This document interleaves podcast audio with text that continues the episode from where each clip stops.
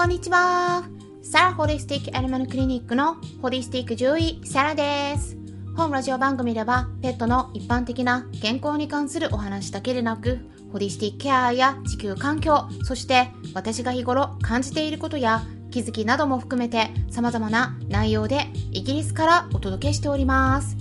今回の配信は前半が一般公開、後半はメンバーさん限定公開になっております。スタンレー FM 以外の配信から聞いている方は、後半についてはスタンレー FM からメンバーシッププランをご確認ください。概要欄にも記載してあります。さて、皆さんいかがお過ごしでしょうか？昨日はですね、私はイギリスでショッピングしたり、ミートパイ食べたりしてたんですけど、ミートパイね、やっぱり美味しいですよ。あの、冷めても美味しいんですよね。なので、いつかね、イギリスに来たら、ぜひ試してみてください。パイは美味しいです、イギリスで。まあ、ちなみにですね、イギリスではショッピングセンターの方では、マスクをつけてくださいって言った標識とかね、出てるんだけども、もうね、義務ではなくなっているから、結構ね、マスクつけてない人も多いんですね。うん、で結構混み合ってたんですけどねやっぱりクリスマス前の土曜日っていうことででマスクはねつけててもイギリスって白ではなくてこちらは黒色のマスクをつけてる方が多いんです。で黒の方がかっこいいってね感じる方が多いみたいで。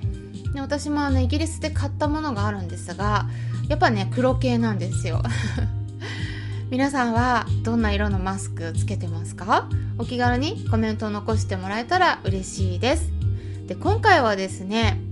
あの昨日新型コロナウイルスについて皆さんに情報をお届けしていたんですがその後ですねレターをいただいていました。でレターの内容としては私がお伝えしたことでえ気分を害してしまった方からだったんですね。でそちらについて皆さんが他の方々はどう思われるか、うん、皆さんからのねご意見も聞きたいなって思ったんです。ということでえー、今回ですねいただいた文章をそのまま読み上げていきますね。こういった内容でした。コロナワクチンのお話はあまりサラ先生から聞きたくないです。世界中で大人から大人まで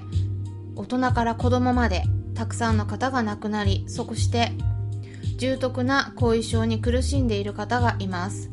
そしてどんどん進むワクチンの義務化人権の剥奪罪のない一般市民がポリスから暴力を受けたり恐ろしいことが日常で起きています。サラ先生もご存知なはずです。日本では情報弱者が多いです。世界で何が起きているかもわからず国の政策を疑いもせずワクチンがどんなものかも調べず打ってしまっています。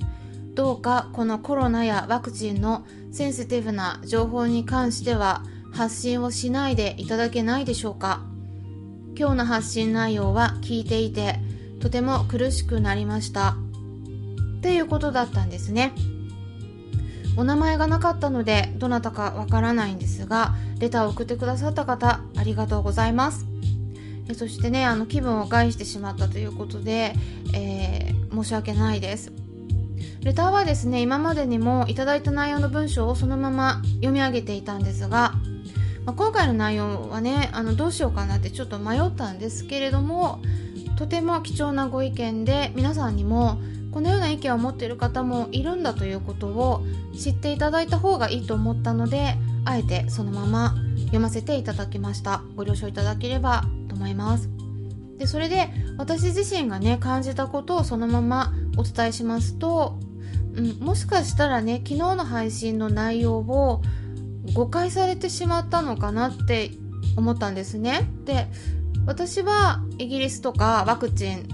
あのヨーロッパのねそういう状況とかこちらで言われている専門家たちの意見をそのまま皆さんにお伝えしただけなのでワクチンはね打った方がいいとか打つべきではないとか打つべきとかねそういうことは何も言ってなかったんですね。でワクチンを打つのが本当に正しいのかっていうことに関しても私自身もわからないです。で、まあ、私が見ていますとそういういろんな科学者たちが情報発信していますがそれもですね本音はどう思ってるのかわからないですよね政治的にこうワクチンの正当性を言わざるを得ない状況にもなっていますで私自身がどうしているかっていうことについても以前ですね一度皆さんにお伝えしたことがあったりメンバーさんの一部もね知ってる方いらっしゃると思うんですがただどちらにしてもですね私あのどちら側に立つっていうつもりは全くなくてあの今後どうなっていくかこうなるだろうなっていうことを予想した上で最善の策を取っていくことが重要だと思っているのでそれをね皆さんにお伝えしたんですね。で新型コロナウイルスのワクチンに関するお話については聞きたくないっていう方がもしかしたらね他にもいらっしゃるかもしれないんですが皆さん他の方々はどう思われますか？えコメントでもいいですしお話ししづらい場合はレターから直接メッセージをいただいても構いません。ただいろんなね方のご意見がありますからあの今回いただいたレターの方のご意見もできるだけ考慮していきたいとは思うんですがこのワクチンに関するお話についてはどちらかっていうと結構聞きたいっていう方が多いんですね。で実際にですね私は今までえ、スタンデー FM 以外の配信では480本以上スタンデー FM では470本以上、えー、もうすでに公開してるんですけれどもいろんな音声を出してる中でもこの新型コロナウイルスに関するお話っていうのはもう再生回数がダントツに高いんですね。うん、でアナリティクスの方を見ていくとかなり上位の方に占めます。っていうことはですね皆さんがご自分の意思で再生ボタンを押して聞いているわけなのでそれは皆さんご自身で聞くっていう選択をしてるんですね。それは聞きたいからボタンを押してるはずなんですね。で特にあのねいろんなただいろんな方がいらっしゃると思うから、まあ、ただメンバーさん優先にしてあの聞きたいっていう方が多ければ話すし聞きたくないっていう方が多ければやめます、まあ、それはあの皆さんのためのラジオ番組なので私のためではないのでだから皆さんからのご意見をねぜひいただければと思います。でそのご意見次第で決めます。で私のそのこのラジオ番組っていうのはあの他の方からね知りたいとか聞きたいとかそういったあのご意見の中で質問に回答したりそういう形で作っていますのでもし、えー、聞きたいっていう方の方が多ければ今後もこういう話を時々入れるっていうことをね、えー、ぜひレターくださった方にご理解いただければと思います。でやっぱりねいろんな方がいるので全員に好んでもらえる内容にするのは難しかったりもするんですね。例えばペットフードとかサプリについて意見を聞きたいっていう飼い主さんたくさんいるんですけれども、まあ、皆さんもそういう方って上辺の話を聞きたいわけじゃないんですよね。正直な意見を聞きたいんだと思うんです。でも正直な意見を言うとやっぱペットフードを作っている方販売している方にとっては面白くない話になり得るわけなんですね。そうするとそういう方たちから反感を買います。何か鋭いことをお伝えすればその逆に同意を得られなかったり反感を買ったり批判を受けたりすることもあります。そういうリスクをまあ、ある程度ね承知した上で発信してるんですね。ただ私としては新型コロナウイルスに関するお話。特にワクチンについては打っている人はワクチンのメリットについて聞きたいだろうし打っていない人はワクチンのデメリットの方を聞きたいんだと思うんですね。でも私はホリスティックな視点が大事だと思っていますから全体を見ていくできるだけ中立にお話ししているつもりです。ただ世の中にはワクチンのメリットのことばかり強調されがちなので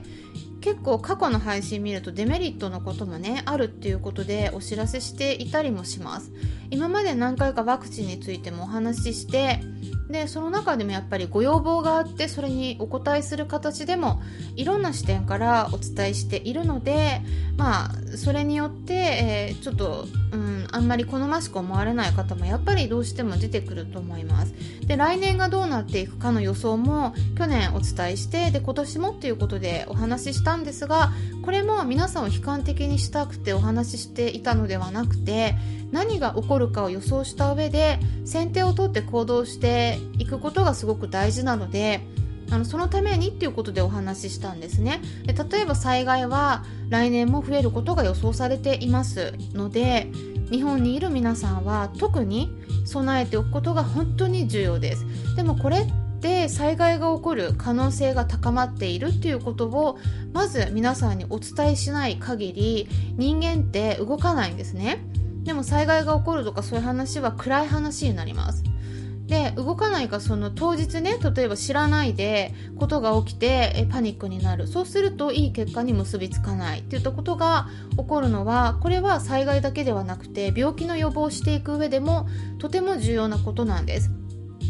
なので極端にあの悲観的に解釈して終わりにするのではなくて、まあ、前回の配信はすごく暗く感じられたかもしれないんですけれどもあの現実的に捉えてですねじゃあそこから今何を準備しておいたらいいかなって考えていただければと思います。っていうことでねあのいろんなご意見あると思うんですけれどもレターをくださった方ももしねよろしかったらあのお名前をね書いていただけたらまたねあの何かこの配信の中で思われることがあればあのレターいただければねまたお話できればと思います。ぜひご理解いただけたらと思います。でこの後ですねメンバーさんには私からのおすすめの本を紹介します。っていうことで後半に話は続いていくんですがスタンデー FM 以外の配信の場合はここで終了になりますのでもしも後半聞きたい方はスタンレー FM アプリの方から聞いてみてください。アプリは携帯電話アプリ検索のところからスタンレー FM って入力したら出てきますのでダウンロードして私のチャンネルを探してメンバーシッププランにご登録いただければ、え聞くことができるようになります。それでは後半に入っていきましょう。